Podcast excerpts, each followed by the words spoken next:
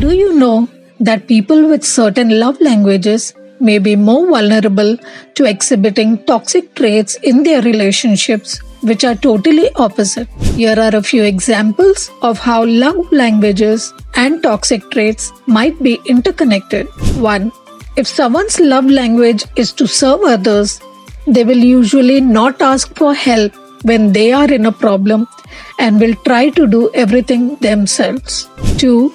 Someone who values quality time as their primary love language might become controlling or manipulative if they feel their partner is not spending enough time with them.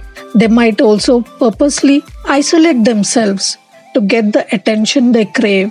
3. Individuals with words of affirmation as their primary love language may become excessively jealous or insecure if they don't receive constant verbal reassurance from their partner. They may also go silent or ghost their partner or constantly question or accuse them.